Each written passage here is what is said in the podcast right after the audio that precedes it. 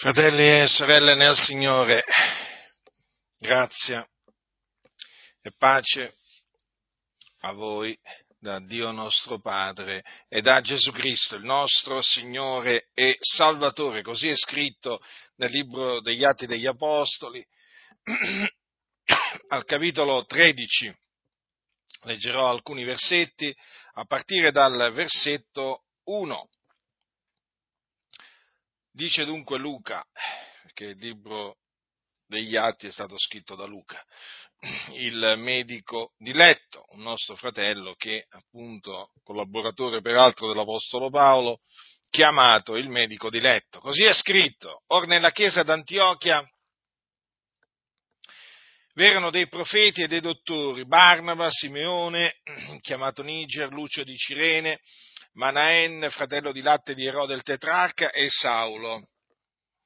E mentre celebravano il culto del Signore e digiunavano, lo Spirito Santo disse, mettetemi a parte Barnabé e Saulo per l'opera alla quale li ho chiamati. Allora, dopo aver digiunato e pregato, imposero loro le mani e li accomiatarono.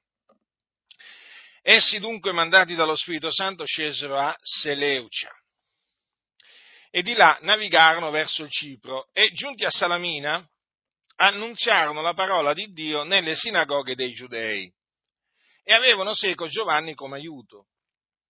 Poi, attraversata tutta l'isola fino a Pafo, trovarono un certo mago, un falso profeta giudeo, che aveva nome Bar Gesù, il quale era col proconsole Sergio Paolo, uomo intelligente.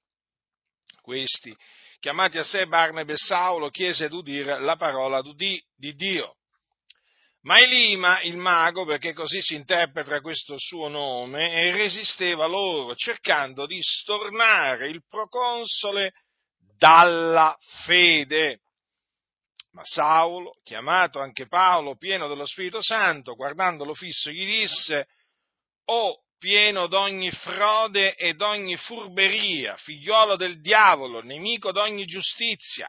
Non cesserai tu di pervertire le diritte vie del Signore? Ed ora ecco la mano del Signore sopra te e sarai cieco senza vedere il sole per un certo tempo. E in quell'istante caligine e tenebre caddero su lui andando qua e là cercava chi lo menasse per la mano. Allora il proconsole, visto quello che era accaduto, credette, essendo stupito della dottrina del Signore. Dunque gli apostoli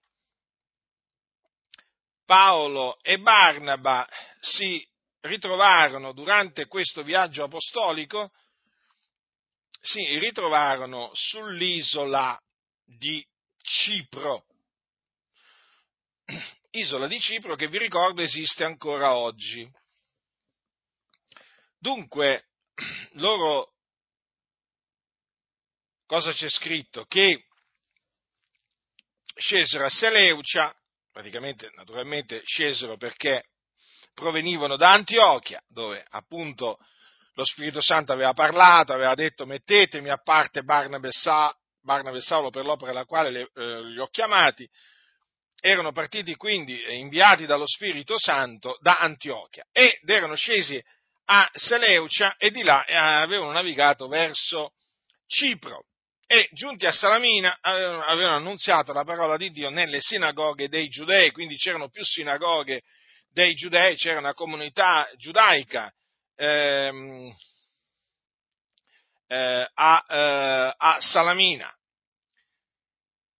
c'era quindi Paolo eh, Barnaba, e, mm, Paolo Barnaba e, eh, e Giovanni hm, come aiuto, che poi Giovanni poi eh, tornerà, tornerà indietro, eh? Infatti dice poi, leggiamo dopo che appunto c'è scritto Paolo e i suoi compagni imbarcatesi a Pafo arrivarono a Perga di Panfilia, ma Giovanni separatosi da loro ritornò a Gerusalemme. No, questo giusto per fare comprendere poi che fine fece, che fine fece Giovanni, eh? questo Giovanni che era con loro come aiuto. Ma veniamo dunque a questo episodio avvenuto, avvenuto sull'isola di Cipro che io ritengo molto importante tenete presente che eh, è un episodio che Dio ha voluto che fosse, fosse trascritto. Eh, ci si deve sempre domandare quando noi leggiamo quello appunto che leggiamo negli scritti sacri, perché Dio ha voluto che ciò fosse scritto? Ce lo dobbiamo domandare, fratelli del Signore, perché ciò che fu scritto per l'addietro, tutto quello che fu scritto per l'addietro, fu scritto per il nostro eh, ammaestramento. Quindi noi, da quello che sta scritto, traiamo sempre degli ammaestramenti e anche da questo episodio avvenuto eh, sull'isola di Cipro noi traiamo diversi ammaestramenti.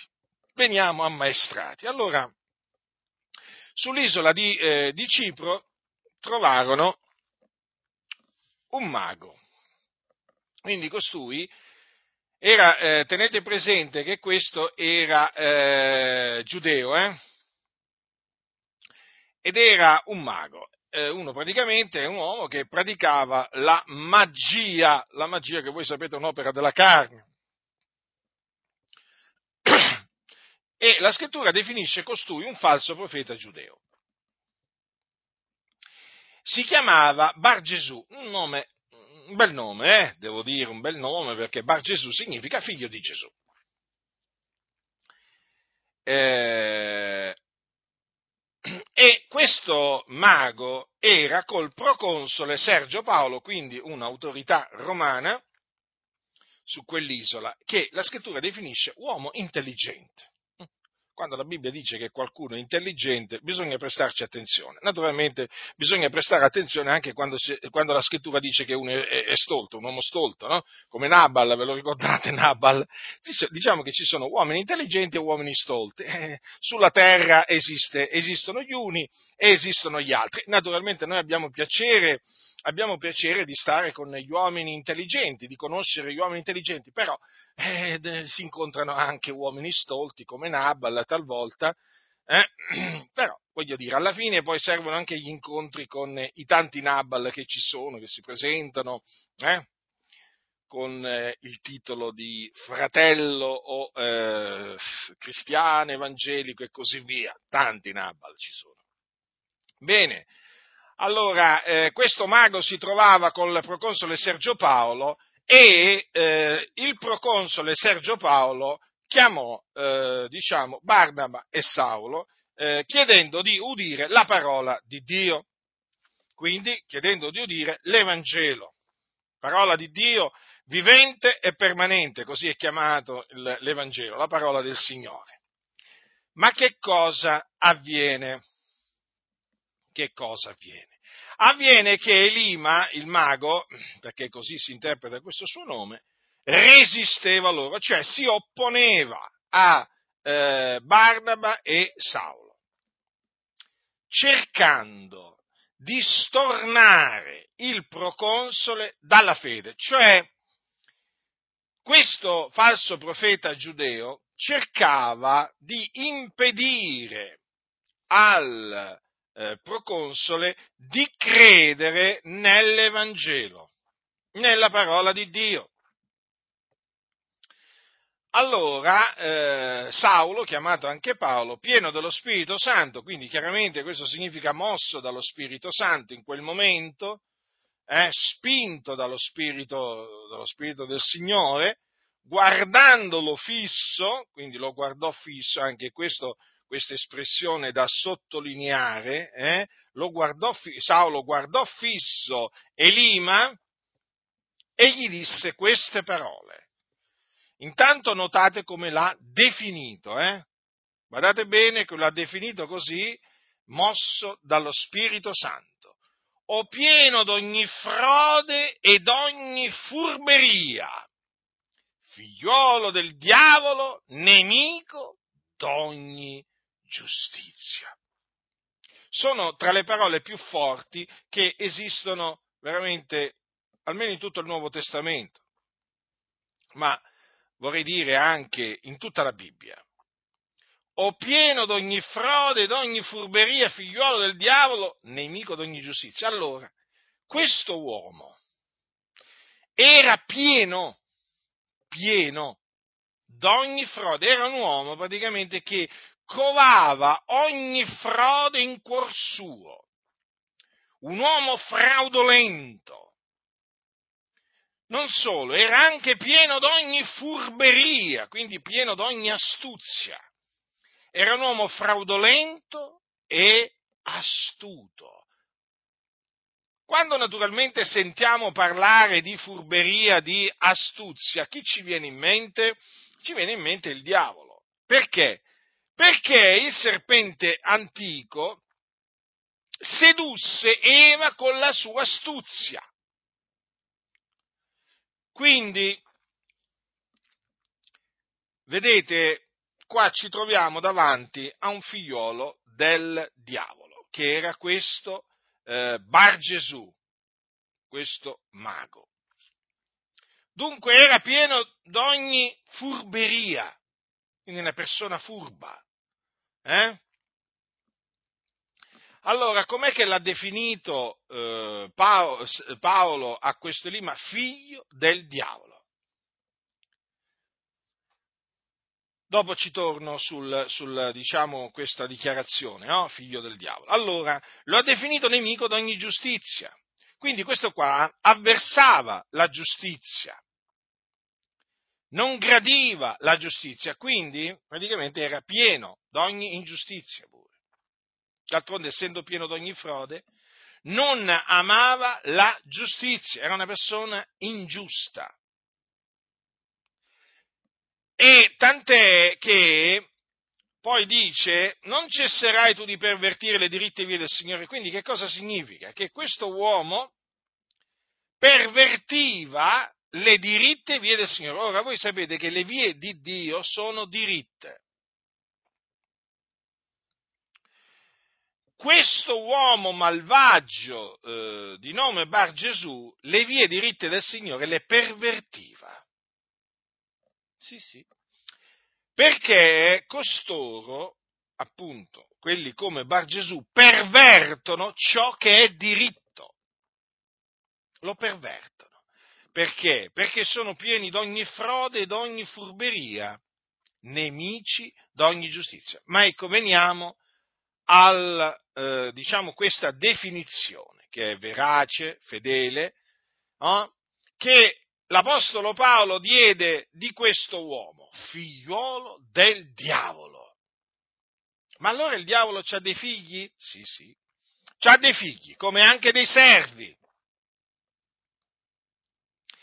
Quindi, se questo viene chiamato eh, figliolo del diavolo, vuol dire che il diavolo, eh, appunto, è, eh, diciamo, ha, de, ha, dei figli. Mm? Sì, stiamo parlando del principe di questo mondo.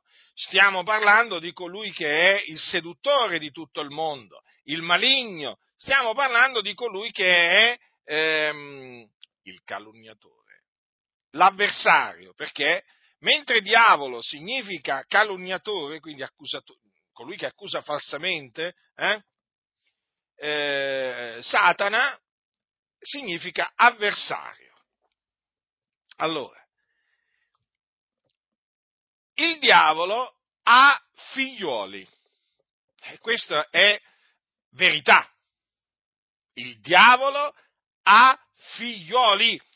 Questa è una cosa, fratelli eh, nel Signore, di cui si sente pochissimo parlare dai pulpiti, perché spaventa, perché turba,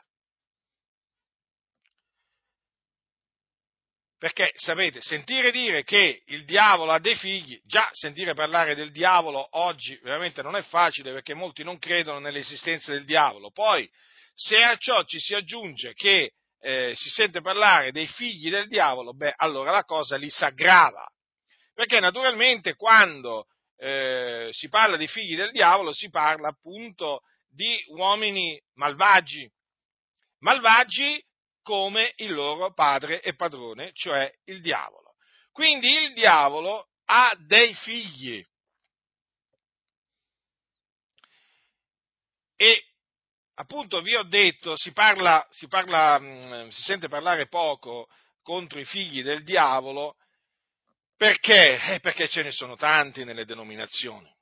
A voi cosa vi pensate? Che tutti siano figlioli di Dio? Ma no, fratelli nel Signore non è che tutti quelli che si presentano come cristiani siano figliuoli di Dio. Ma no, ci sono eh, appunto molti figlioli del diavolo in questo mondo che proprio ha, hanno il titolo di cristiani, ma non lo sono, hanno solo il nome, ma appunto sono di fatto eh, figlioli del diavolo, a tutti gli effetti, perché proprio hanno queste caratteristiche, sono pieni di ogni frode, di ogni furberia, sono nemici di ogni giustizia e pervertono le diritte vie del Signore. Ora, la scrittura è la parola di Dio ed è verità quindi. Ora, Gesù ha parlato dell'esistenza dei, eh, dei figli del diavolo quando parlò, quando disse la, ehm, la parabola delle zizzanie. Quando infatti Gesù spiegò questa parabola, eh, perché sapete che i discepoli poi gli dissero spiegaci la parabola delle zizzanie del, eh, del campo. E allora Gesù gliela spiegò. E nella spiegazione di questa, di questa, di questa parabola, Gesù appunto parlò del, dei figli del diavolo. Allora, per tornare poi passo alle parole di Gesù, per tornare brevemente a, eh, a quello che avvenne sull'isola, sull'isola di, pa, di Pafo, diciamo, vorrei farvi presente questo, cosa che sicuramente avete notato, che quel mago eh, aveva in odio l'Evangelo, la parola di Dio. Perché? perché appunto l'Evangelo è la parola di Dio, quello era un figlio del diavolo e quindi... E si oppose agli apostoli, cercando appunto di impedire al proconsole di credere. Perché? Perché il diavolo sa che l'Evangelo è potenza di Dio per la salvezza di ogni credente, del giudeo prima poi del greco, perché in esso la giustizia di Dio è rivelata da fede a fede, secondo che è scritto, ma il giusto vivrà per fede. Come fa a saperlo? Perché è scritto nella Bibbia. Lo sa, il diavolo lo sa. E ehm, il diavolo sa che eh, mediante l'Evangelo gli uomini vengono salvati, cioè coloro che credono nell'Evangelo vengono salvati. Badate bene, anche se a quel tempo, quando avvenne questo fatto, l'epistola ai Romani ancora non era stata scritta, eh, ma è chiaro che il diavolo comunque sia, conosceva l'effetto, eh, l'effetto eh, diciamo, eh, dell'Evangelo, la potenza dell'Evangelo. Quindi, o prima o dopo che è stata scritta l'epistola ai Romani, è chiaro che questo non cambia il fatto che appunto il, il, il diavolo eh, sapesse, sapesse eh, quanto fosse efficace la parola di Dio, cioè l'Evangelo. Allora, vedete, tramite questo suo figliolo, il diavolo, tramite questo suo figliolo di nome Elima Bar Gesù, cercò, provò a impedire a quell'uomo intelligente che era il proconsole Sergio Paolo di credere nell'Evangelo. E perché appunto credendo nell'Evangelo il mago sapeva che il proconsole credendo nell'Evangelo sarebbe stato salvato.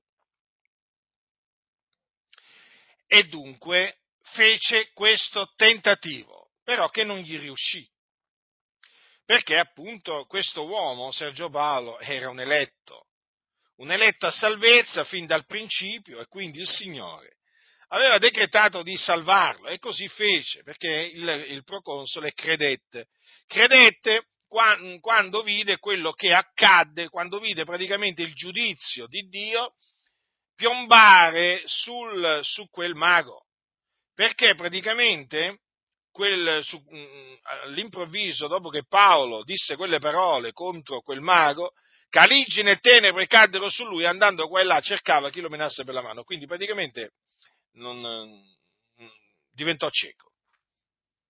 Diventò cieco. E eh, il Signore acceca, eh? Il Signore acceca, non è che solo dà la vista, e il Signore toglie pure la vista. Quindi il proconsole, visto quello che era accaduto, dice la scrittura, credendo, credette, essendo stupito della dottrina del Signore. Quindi quel eh, giudizio, quel segno, eh, diciamo che indusse quell'uomo, il proconsole Sergio Paolo, a credere nell'Evangelo e fu salvato quindi. Eh? Quindi sappiamo che quell'uomo intelligente, il proconsole Sergio Paolo, eh, diventò, diventò un, nostro, un nostro fratello, fratello in Cristo. Dunque, veniamo alle parole di Gesù, quando Gesù spiegò ai suoi discepoli la parabola delle zizzanie. Colui che semina la buona semenza è il figlio dell'uomo, il campo è il mondo, la buona semenza sono i figlioli del regno, le zizzanie sono i figlioli del maligno, il nemico che le ha seminate è il diavolo, la mietitura è la fine dell'età presente, i mietitori sono angeli, come dunque si raccolgono le zizzanie e si bruciano col fuoco, così avverrà alla fine dell'età presente. Il figlio dell'uomo manderà i suoi angeli che raccoglieranno dal suo regno tutti gli scandali e tutti gli operatori di iniquità e li getteranno nella fornace del fuoco. Qui vi sarà il pianto e lo stridore dei denti, allora i giusti risplenderanno come il sole nel regno del Padre loro. Chi ha orecchi oda. Dunque, vedete come l'esistenza dei figli del, del diavolo è attestata in queste parole di Gesù Cristo, il figlio di Dio allora qualcuno naturalmente sentendo parlare dei figli del diavolo dirà ma a me avevano detto che siamo tutti figli di Dio e ti, ti hanno mentito. Sapete che eh, oggi eh, si sentono molti capi religiosi, chiamiamoli così, eh? Appartenenti diciamo a varie religioni, affermare ma siamo tutti figli di Dio gli uomini sono tutti figli di Dio. Eh? Persino la massoneria afferma che tutti gli uomini, la massoneria è una delle religioni, eh? anche la massoneria afferma che appunto tutti gli uomini sono figli di Dio. Ma ciò è una menzogna. Ed è una menzogna il cui padre chi è? È il diavolo, perché il diavolo è bugiardo e padre della menzogna. Allora, vedete come la Sacra Scrittura distrugge proprio dalle fondamenta questa menzogna. Perché la Sacra Scrittura dice che esistono i figli del diavolo, i figli del maligno. Guardate cosa c'è scritto qua, guardate cosa c'è scritto qua, che le zizzanie sono i figlioli del maligno. E allora, questi, i figli del diavolo, sono anche chiamati gli scandali, quindi gli operatori di scandali e gli operatori di iniquità. E infatti, operano iniquamente, non amano la giustizia, non amano la verità e quindi operano iniquamente, parlano iniquamente, ingiustamente. Dunque, che cosa avverrà ai figli del diavolo a suo tempo, al tempo stabilito da Dio? Avverrà questo, che il Signore manderà i suoi angeli che li raccoglieranno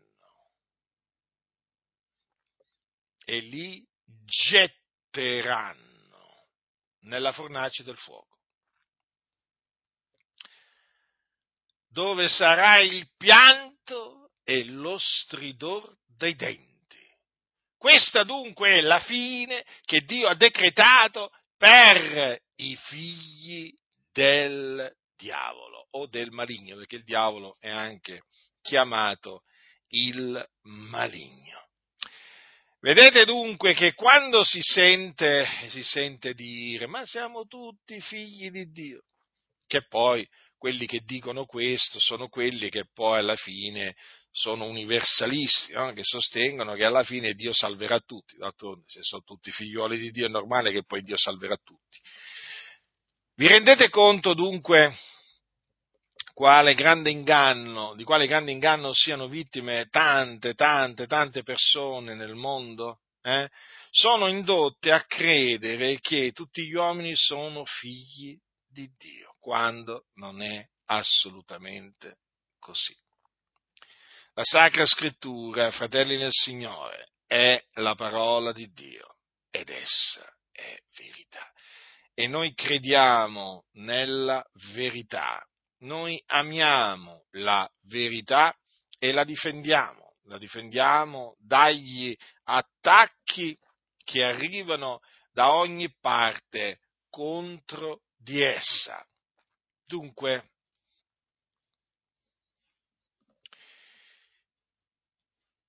veniamo adesso a quello che dice Giovanni, il discepolo che Gesù amava. Mm? Allora, dovete tenere presente una cosa, stiamo parlando di uno degli apostoli di Gesù, Giovanni, che peraltro a Gerusalemme era considerato uno delle colonne, assieme a Pietro e Giacomo, vi ricordate? Allora, perché è importante che voi teniate bene a mente questo? Perché Giovanni nella sua prima epistola parla anche dei figli del diavolo. E allora dovete considerare che Giovanni sentì Gesù spiegare la parabola delle zizzanie. Eh? Attenzione, attenzione, questo è un punto importante. Giovanni sentì spiegare la eh, parabola delle zizzanie, conosceva il significato di quella parabola, sapeva che le zizzanie di cui aveva parlato Gesù erano i figlioli del diavolo. Ebbene, fatta questa breve premessa, ecco quello che Giovanni scrive ai santi dell'Altissimo nella sua prima epistola. Leggerò alcuni versetti tratti dal capitolo 3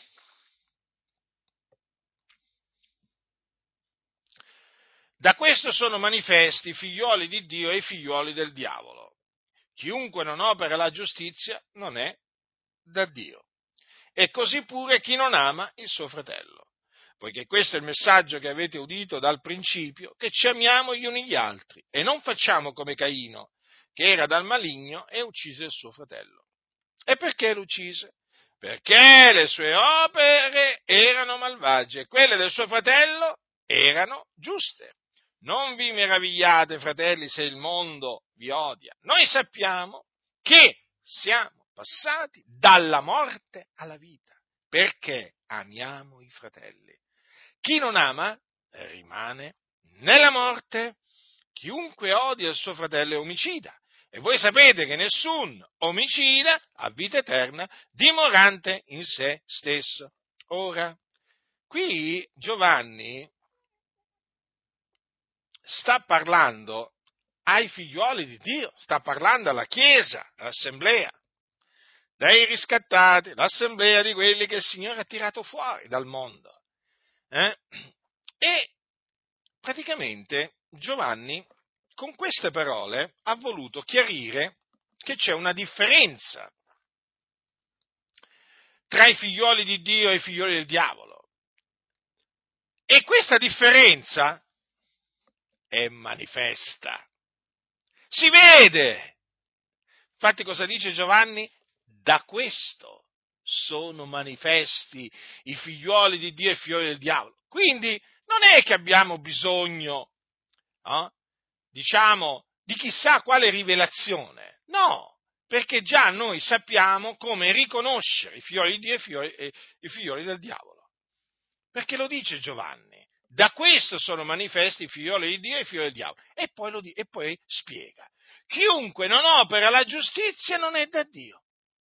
E così pure chi non ama il suo fratello. Quindi dobbiamo dire che coloro che detestano la giustizia, eh, che la detestano, che sono nemici d'ogni giustizia, come Elima, hm, non sono da Dio. E allora da chi sono? Dal diavolo. E anche chi, chi non ama il proprio fratello non è da Dio, ma allora da, da chi è? È dal diavolo. Infatti, poi, poco dopo, immediatamente dopo, Giovanni, eh, Giovanni, dice, poiché questo è il messaggio che avete udito dal principio, che ci amiamo gli uni gli altri. E sì, perché Gesù ci ha comandato di amarci gli uni gli altri, come Egli ha amato noi. Mm? E cosa dice Giovanni? E non facciamo come Caino. Perché prende come esempio, cattivo esempio, Caino? E dice, non facciamo come Caino perché Caino era dal maligno. Fratelli, Caino era dal maligno. E infatti uccise suo fratello Abele, Caino. E, Giacomo, e Giovanni ci dice anche la ragione per cui Caino uccise il suo fratello Abele. La ragione, capito? Il motivo. Perché le sue opere erano malvagie. Sì, eh, le opere di Caino, le opere di Caino, eh? Le opere di Caino, che molti ormai pensano, che voglio dire, anche, anche lui sia un figliolo di Dio, che il Signore ha salvato anche Caino, ormai mandano tutti in cielo, ah, pure Caino mandano in cielo. Cosa dice la scrittura? Che le opere di Caino erano malvagie. Ma perché erano malvagie? perché Caino era dal maligno, Caino era malvagio. Caino non era da Dio. Infatti uccise il suo fratello. Uccise il suo fratello perché le opere del suo fratello erano giuste. Vedete, qua si parla di opere. Delle opere malvagie per quanto riguarda le opere di Caino. Le, le opere giuste eh, per quanto riguarda le opere di Abele. Quindi non fu Abele ad odiare Caino, ma fu Caino ad odiare Abele. Mm?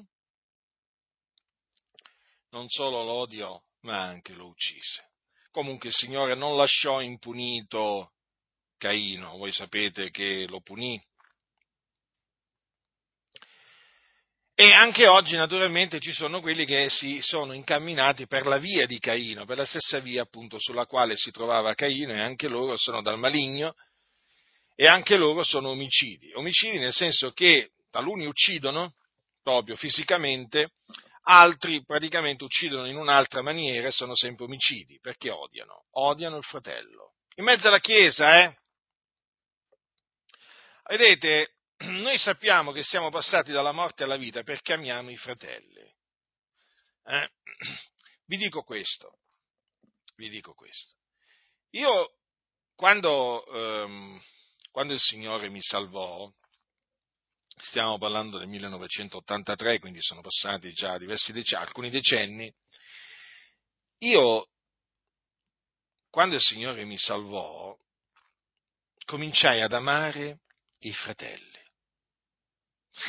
è così. Prima io non li amavo. I fratelli, cioè i fratelli nel senso eh, i figlioli di Dio. Eh? Io non li amavo prima. Però quando il Signore mi ha salvato e che sono veramente passato dalla, dalle tenebre alla sua meravigliosa luce, dalla morte alla vita, io ho compreso, ho compreso che ero passato dalla morte alla vita perché amavo i fratelli, amavo i figlioli di Dio, gli volevo bene, non gli volevo fare alcun male. Eh? Avevo, diciamo, 18, tra i 18 e i 19 anni, sono, quando, quando, il Signore mi ha salvato era agosto 83 e quindi avevo circa 19 anni. Hm? Però io da subito sentii dentro il mio cuore un amore verso i figliuoli di Dio che non avevo mai provato prima. Ma è proprio come dice la scrittura, fratelli. noi sappiamo che siamo passati dalla morte alla vita perché amiamo i fratelli. E eh, d'altronde chi, eh, chi è stato generato da Dio ama anche chi da lui è stato generato. Chi ama il Dio ama anche i figlioli di Dio. Ma vedete, non tutti amano Dio. Ci sono anche quelli che odiano Dio. Lo sapete che ci sono quelli che odiano Dio? Lo sapete che ci sono quelli che disprezzano Dio? Sì, sì, tra quelli che si dicono cristiani. Lo odiano, lo disprezzano, non hanno timore alcuno del suo grande nome. Eppure si definiscono cristiani, ma sono figli del diavolo, che è il loro padre, e vogliono fare i desideri del padre loro, il diavolo. E infatti loro non fanno la volontà di Dio. Mm? No, no, non la fanno. Perché loro odiano i figlioli di Dio e sono omicidi.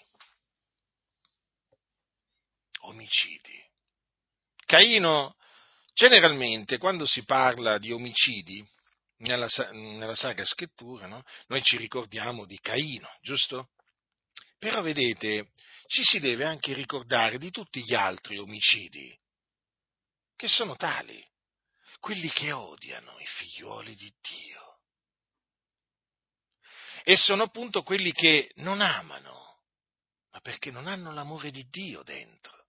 E sono nella morte, perché dice chi non ama rimane nella morte.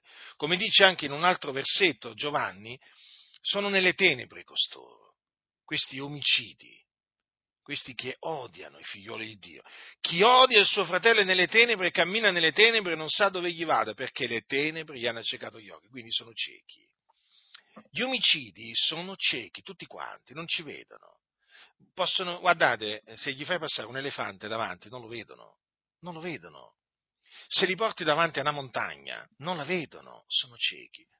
Ho fatto, diciamo, ho usato questa, questo esempio, no? questi esempi per farvi capire, sono persone le, mm, diciamo, i cui occhi sono stati accecati dalle tenebre e quindi non vedono, non vedono la mano di Dio, non vedono la guida di Dio, la grazia di Dio, la provvidenza di Dio, non vedono non vedono.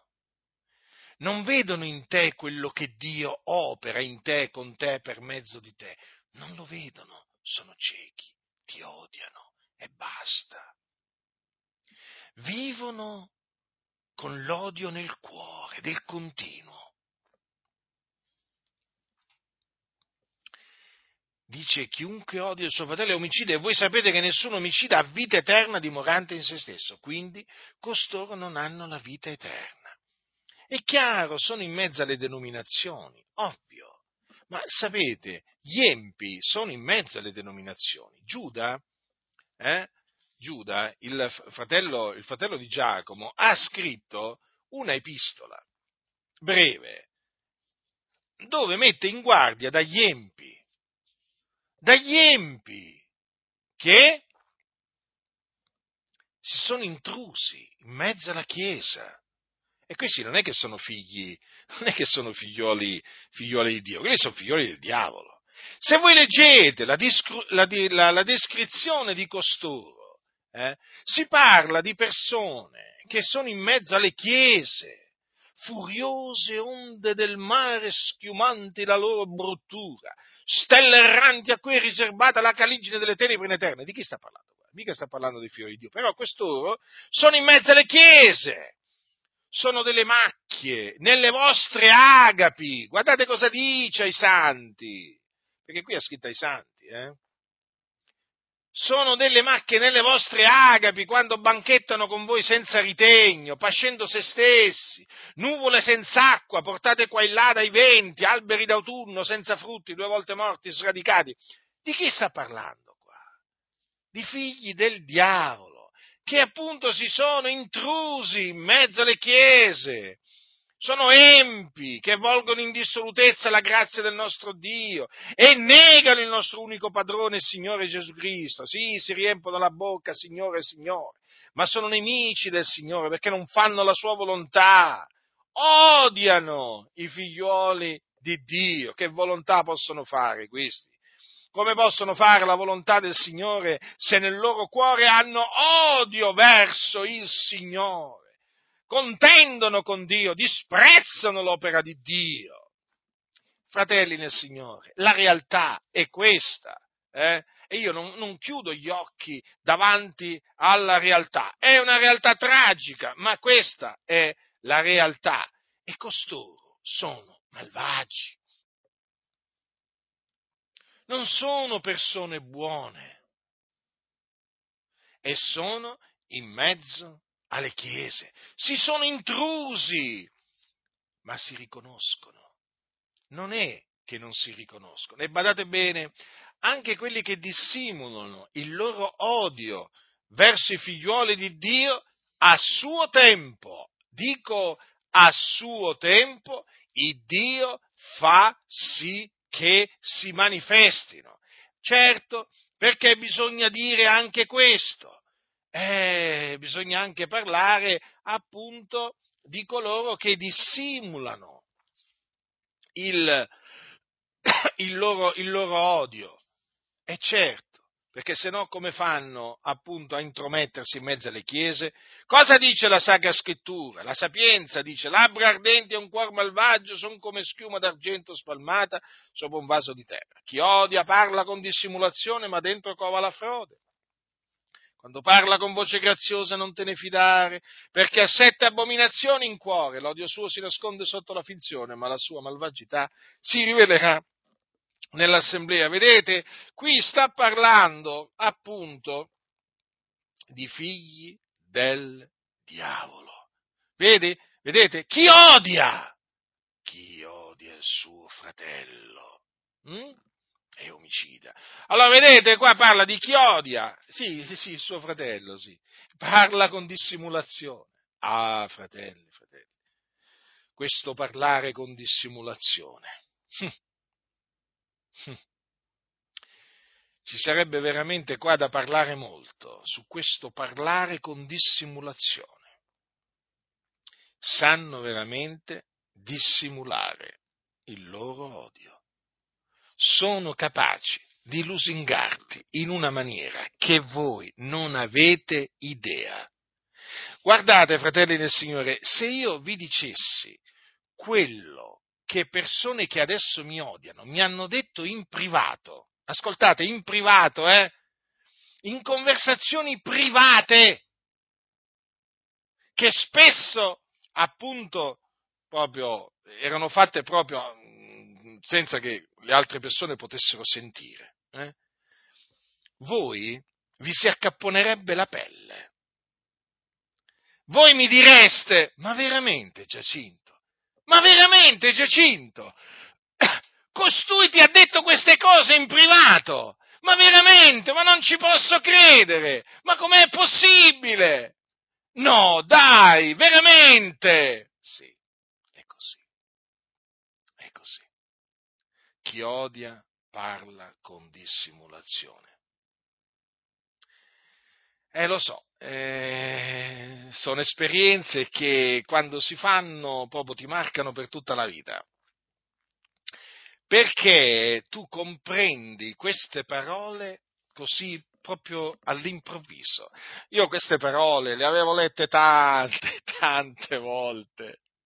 Però ascoltatemi, fratelli, quando queste parole si adempiono nella vostra vita, eh, allora lì cambia tutto. Nel senso che ci comincia a riflettere, riflettere, riflettere, pensare, ripensare, perché poi dici è veramente così. È veramente così. Ma dentro cova la frode. È così, fratelli. È così. Capite?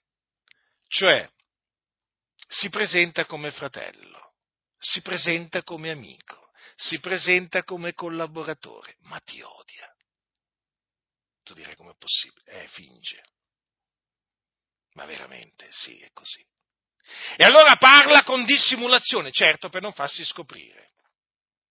Tu magari noti delle stonature, diciamo così, però, però, però dici, vabbè, sbagliamo tutti, falliamo tutti in molte cose, la carità non sospetta il male, ma tu non è che vai a pensare che quello ti odia, tu magari quel suo parlare, magari che, come si dice, a un certo punto, come si dice, sbarella, dicono nel mondo, no?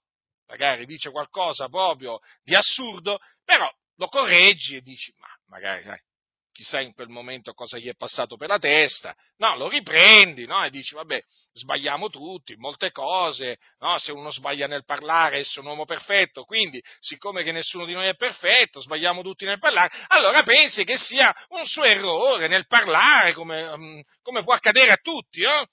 Ma in quel momento lo pensi, poi però quando il suo odio si manifesta nell'assemblea, allora non la pensi più così. Allora poi fai mente locale e dici, adesso ho capito, Adesso ho capito quegli svarioni, adesso ho capito quei momenti in cui erano quei momenti dove praticamente si rivelava la vera persona, però tu non pensavi che lui fingesse.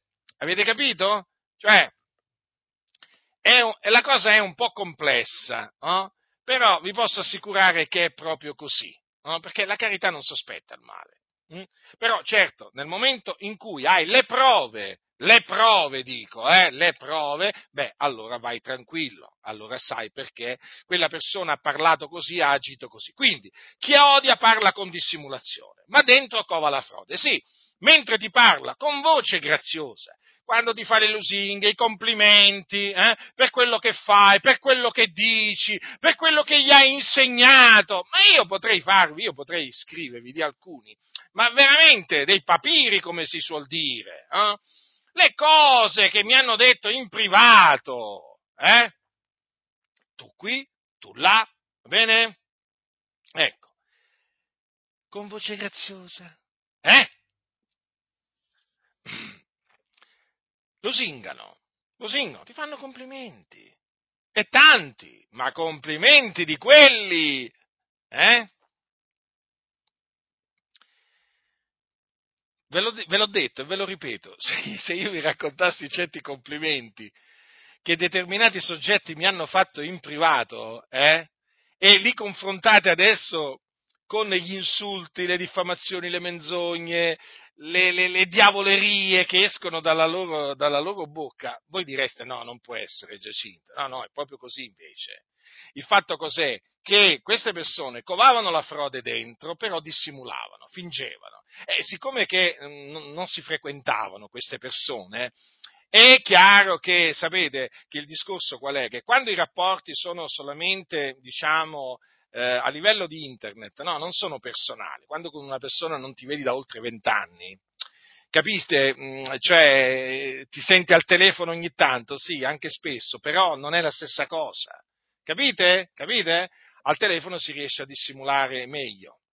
Però quello che vi voglio dire è questo, ecco perché bisogna stare molto attenti alle persone che si, che si incontrano, no? perché taluni appunto diciamo che mh, mm, sfruttando la distanza eh, praticamente eh, riescono a camuffarsi bene, però poi arriva il momento della verità, è chiaro perché poi il Signore li schianta, li distrugge, li annienta, li svergogna, però le cose stanno così, allora ti parlano con voce graziosa, hm? Però dice non te ne fidare, eh, effettivamente io mi sono sempre un po' guardato da quelli che fanno troppi complimenti. Hm? eh, perché per esperienza so che poi si manifestano per quello, per quello che sono, no? E allora comunque sia, mm, però tu non te ne fidare, no? perché dice ha sette abominazioni in cuore, no? Sette, sette, né una in più né una in meno, eh? quando dice sette la scrittura, e ne ha proprio sette, eh? abominazioni. Ma lo vedete, fratelli, quanto veramente i figli del diavolo come riescono a, eh, a camuffarsi? Eh? A camuffarsi. Hanno sette abominazioni in cuore. Dentro, dentro covano la frode, odiano, vedete? Sono loro, eh? I figli del diavolo. Che sono in mezzo alle chiese. Eh? Dice l'odio suo si nasconde sotto la finzione. Vedete che ancora, ancora una volta la scrittura mette in risalto che queste persone fingono, non sono persone vere. Mm? Anzi, vi dirò che quando scoprite la persona vera, eh, guardate, per farvi, per farvi un esempio, per farvi un esempio, è come se all'improvviso gli fosse caduta praticamente eh, quando poi questa persona malvagia si manifesta, è come se all'improvviso gli cadesse una maschera, proprio davanti a te, no?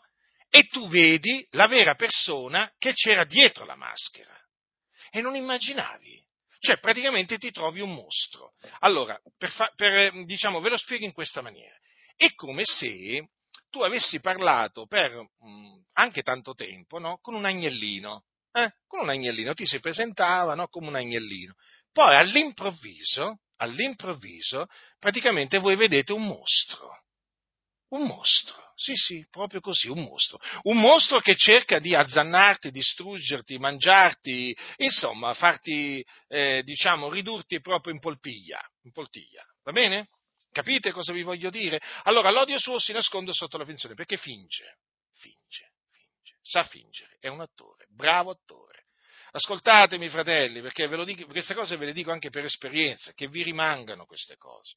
Spero con tutto il mio cuore che quello che vi stia dicendo vi rimanga, perché sono lezioni di vita che il Signore ci impartisce, che sono preziosissime, preziosissime. Sono dei bravi attori soprattutto se non li incontrate da tanto tempo e li conoscete solo a livello virtuale. Ve lo posso assicurare. Ve lo posso assicurare. Eh? Quindi, l'odio suo si nasconde sotto la finzione perché naturalmente deve fingere per farsi accettare da te, ma attenzione, c'è un ma. Ma la sua malvagità si rivelerà nell'assemblea, sì, davanti a tutti. Si rivela e si è rivelata. E grazie a Dio, veramente, che appunto l'odiatore, colui che covava la frode, eh, che aveva sette abominazioni in cuore, praticamente Dio ha fatto sì che la sua malvagità si rivelasse nell'assemblea, così adesso tutti vedono il mostro. Ecco, perché vi ho parlato in questa maniera? Perché non dobbiamo mai dimenticarci che in mezzo alla Chiesa ci sono persone che non sono dei nostri. Hm? Non sono dei nostri. Fanno finta di essere dei nostri, ma non lo sono. Non lo sono. Loro non amano i figlioli di Dio, ma li odiano. Poi, quando naturalmente il loro odio si manifesta, e allora poi chiaramente la maschera essendogli caduta, poi allora poi li si scatenano. Si scatenano perché mentre prima erano trattenuti, poi quando gli cade la maschera, e Dio fa sì che gli cade la maschera, allora lì si manifestano e tu dici, ecco, ecco chi era, ecco chi erano. Capite? È così. È così e sono, ripeto, lezioni che il Signore ci dà per il nostro bene, per ammaestrarci, eh, per farci alla fine del bene. Perché poi, vedete, fratelli, anche quando i malvagi poi si manifestano, la Chiesa poi ne ha sempre del bene. Perché poi il Signore converte il male in bene. La Chiesa si fortifica. Guardate, la Chiesa si è sempre fortificata eh, anche grazie all'intrusione di falsi fratelli, di empi in mezzo alla Chiesa, perché la Chiesa è il corpo di Cristo, la Chiesa reagisce, reagisce in maniera giusta, in maniera santa, in maniera fedele e verace, quando appunto si sente minacciata da un pericolo. È sempre avvenuto così. Quindi i santi si fortificano, si uniscono, si aggregano eh? E la verità viene da loro difesa. Dunque, ecco, come dice la scrittura, da questo sono manifesti i figlioli di Dio e i figlioli del diavolo. Quindi, Non c'è possibilità di sbagliarsi. Chi, coloro che odiano i figlioli di Dio sono omicidi, sono nelle tenebre, camminano nelle tenebre, non sanno dove vanno. Infatti, quando poi li sentite mh, parlare,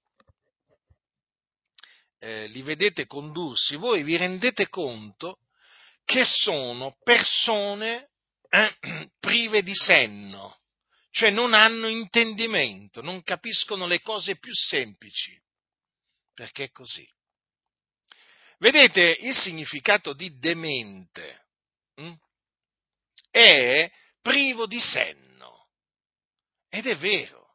Queste persone, quando parlano, ti, ti si presentano come persone prive di senno. Ma perché sono prive di senno?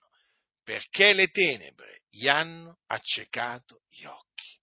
Sono nelle tenebre.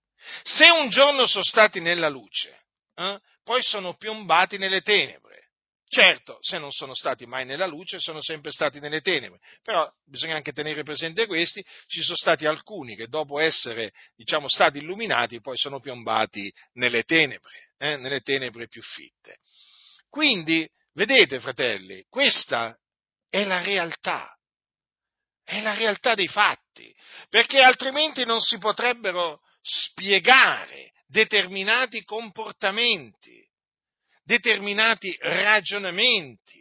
Si possono spiegare solamente alla luce di quello che dice la parola di Dio, vivente e permanente. E noi siamo così grati a Dio, che il Signore veramente ci ha, ci ha fatto pervenire eh, la sua parola, perché veramente quando si medita la sua parola si è fortemente edificati, incoraggiati, consolati.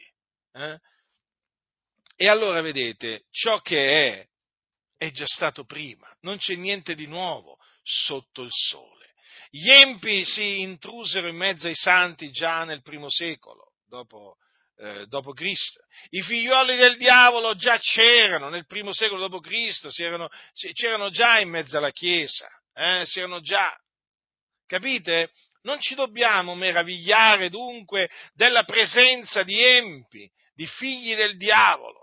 Eh, che odiano i figlioli di Dio e che si presentano come cristiani. No, non ci dobbiamo meravigliare. Certamente ci dobbiamo guardare da costoro. Nel momento in cui appunto praticamente costoro vengono individuati e scoperti, vanno allontanati, perché sapete che quelli che odiano i fratelli sono dei maldicenti, degli oltraggiatori, eh? perché sono dei bugiardi, perché come il padre loro eh, eh, amano e praticano la menzogna.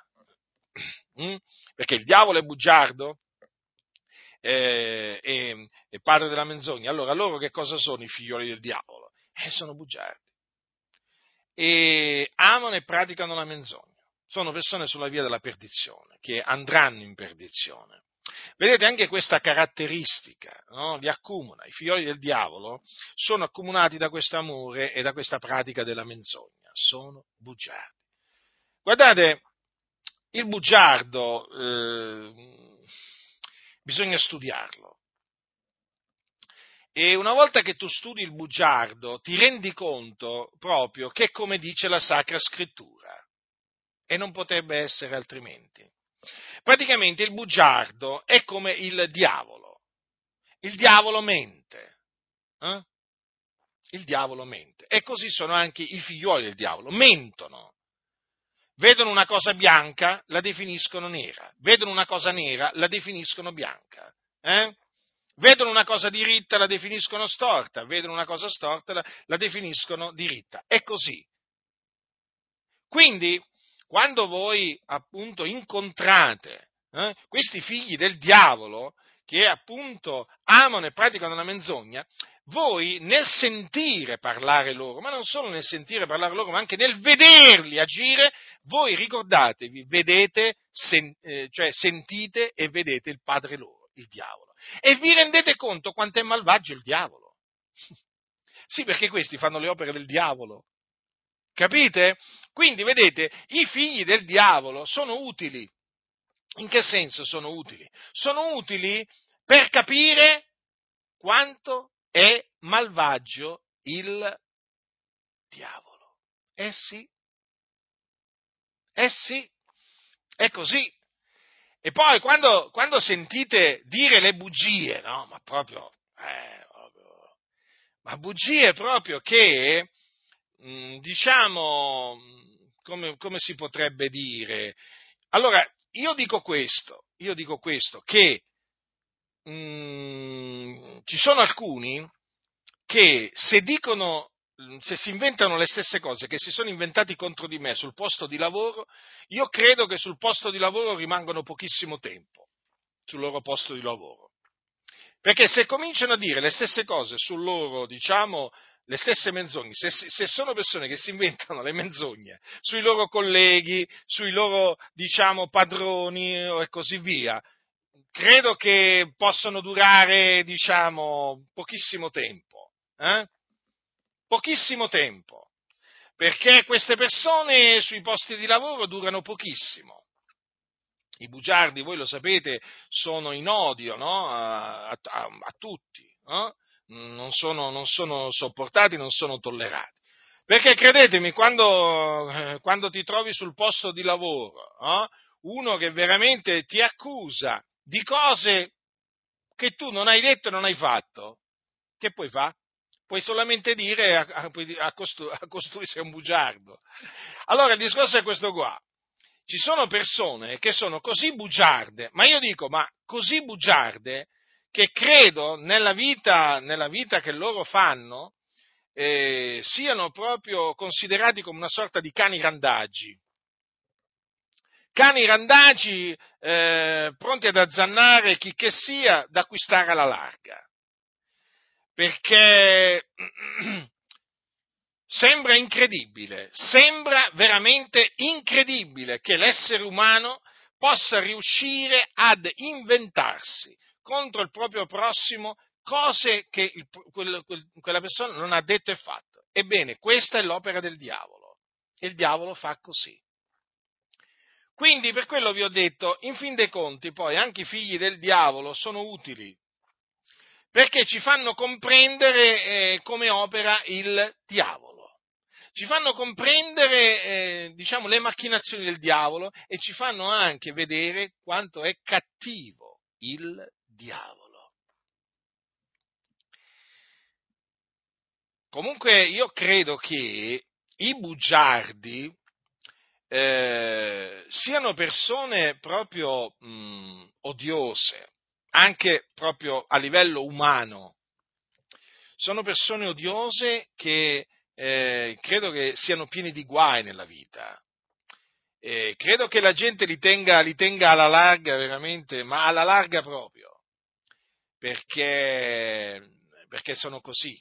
I bugiardi rovinano, rovinano le vite, rovinano le famiglie, sono persone veramente mm, che se non vengono licenziate, eh, sono, vengono spostate, diciamo, per esempio, eh, diciamo, in determinati posti per renderli innocui, mh, mm, per neutralizzarli. Beh, sapete, poi le precauzioni che si prendono nelle aziende sui posti di lavoro sono svariate contro i bugiardi, però spesso proprio le, le bugie sono costate il licenziamento eh, a, tanti, a, tanti, dipendenti, eh, perché è gente proprio spudoratamente bugiarda, eh, che poi continua a dire bugie, anche dopo che le, le, bugie di costoro vengono smascherate, continuano a dire bugie. Perché? Perché questi qua sono figli del diavolo sono bugiardi come è il padre loro. Ecco perché a voi vi sembra magari, come si dice, incredibile, è impossibile, tu dici, ma com'è possibile? Ma no, ma dai, ma no, anche questa. Eh sì, è così. e il diavolo che fa? Eh? Quindi, ricordatevi sempre questo, che i figli del diavolo si riconoscono come si riconoscono naturalmente i figli di Dio. Eh? Eh, vi volevo dire appunto che questo fatto del dire bugie è una caratteristica che è comune ai figli del diavolo perché?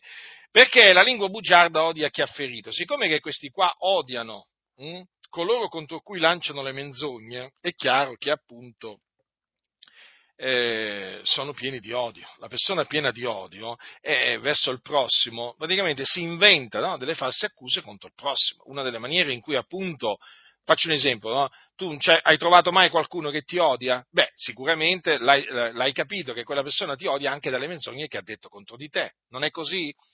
Non è così. E così anche nella Chiesa. No? Ci sono questi appunto eh, figlioli del, del, diavolo che nel loro odio verso, verso di te appunto mentono contro di te. Perché?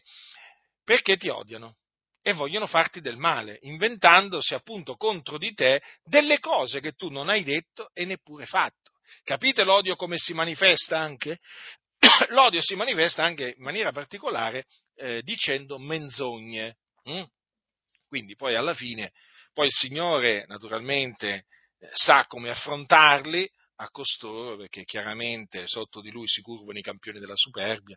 Il Signore poi opera sempre eh, diciamo, convertendo il male che costoro fanno con le loro lingue, convertendo quel male in bene, naturalmente poi facendo ricadere il male che fanno i figlioli del diavolo, quel male gli ricade sulla testa, naturalmente. Quindi è bene appunto ricordarci eh, di queste cose di cui parla la Sacra Scrittura, perché comunque sia, eh, fratelli, noi abbiamo a che fare anche con i figli del diavolo, non è che abbiamo a che fare solo con figlioli, figlioli di, di, Dio, eh? ci sono anche, non è che sono, ci sono solo pecore agnelli, ci sono anche lupi. Hm? Non è che ci sono solo persone buone, ci sono anche persone cattive, non ci sono solo i savi, ci sono anche gli stolti. Insomma, ci sono persone che hanno senno, ma ci sono anche quelli che il senno non ce l'hanno. Eh? Eh, quindi, fratelli del Signore, dobbiamo sempre considerare queste cose. E comunque, comunque eh, poi le persone si manifestano per quello, per quello che sono.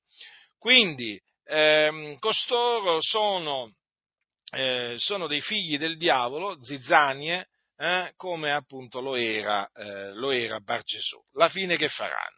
Ve l'ho detto, la Sacra Scrittura è chiara, saranno gettati nel fuoco. Quella è la fine appunto che faranno tutti i bugiardi. Hm? Sapete che la Sacra Scrittura dice che appunto eh, nella, nella, nell'Apocalisse eh, si parla di, eh, eh, della parte no? Dei, dei, codardi, degli increduli, degli abominevoli, degli omicidi, dei fornicatori, degli stregoni, degli idolatri, di tutti i bugiardi. Quale sarà la loro parte? La loro parte sarà nello stagno ardente di fuoco e di zolfo che è la morte seconda eh?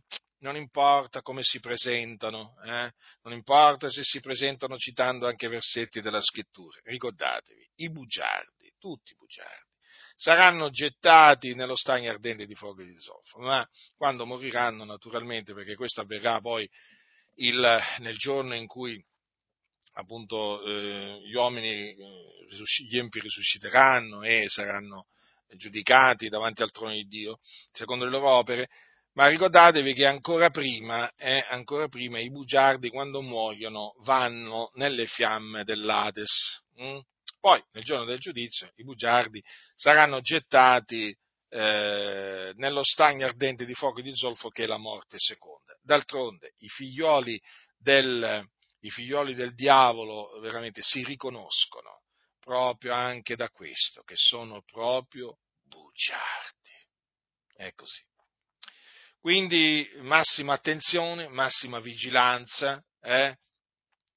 E eh, continuiamo ad amarci gli uni gli altri, fratelli nel Signore, perché a questo siamo stati chiamati hm? e sopportiamoci gli uni gli altri, perdoniamoci gli uni gli altri, eh? se qualcuno ha di che dolersi d'un altro, eh? ma al bando l'odio, eh? al bando l'odio, fratelli nel Signore, eh? sia bandito l'odio. In mezzo a noi ci deve essere solo amore, eh? Amore, amore vero, amore sincero, eh? perché vi posso assicurare che l'amore, la carità edifica, hm? la carità edifica, l'odio che fa? L'odio distrugge, eh? infatti i figli del diavolo distruggono, tutto quello che toccano lo distruggono eh, distruggono veramente famiglie, distruggono, distruggono eh, diciamo, amicizie, amicizie tra fratelli, eh, le distruggono. I figli del diavolo, guardate, sono spietati. Eh? Non abbiate niente a che fare con loro. Eh? Siate guardinghi nel momento in cui si manifestano, eh? dopo che si sono presentati come fratelli, allontanateli immediatamente, immediatamente perché sono come i filistei, questi che guastano il campo, il campo di Dio. Quindi state saldi, fratelli nel Signore, nella verità, continuate ad amarvi gli uni gli altri in verità, eh? nell'attesa appunto del ritorno glorioso del nostro Signore Salvatore Cristo Gesù. La grazia del Signore nostro Gesù Cristo sia con tutti coloro che lo amano con purità incorretta.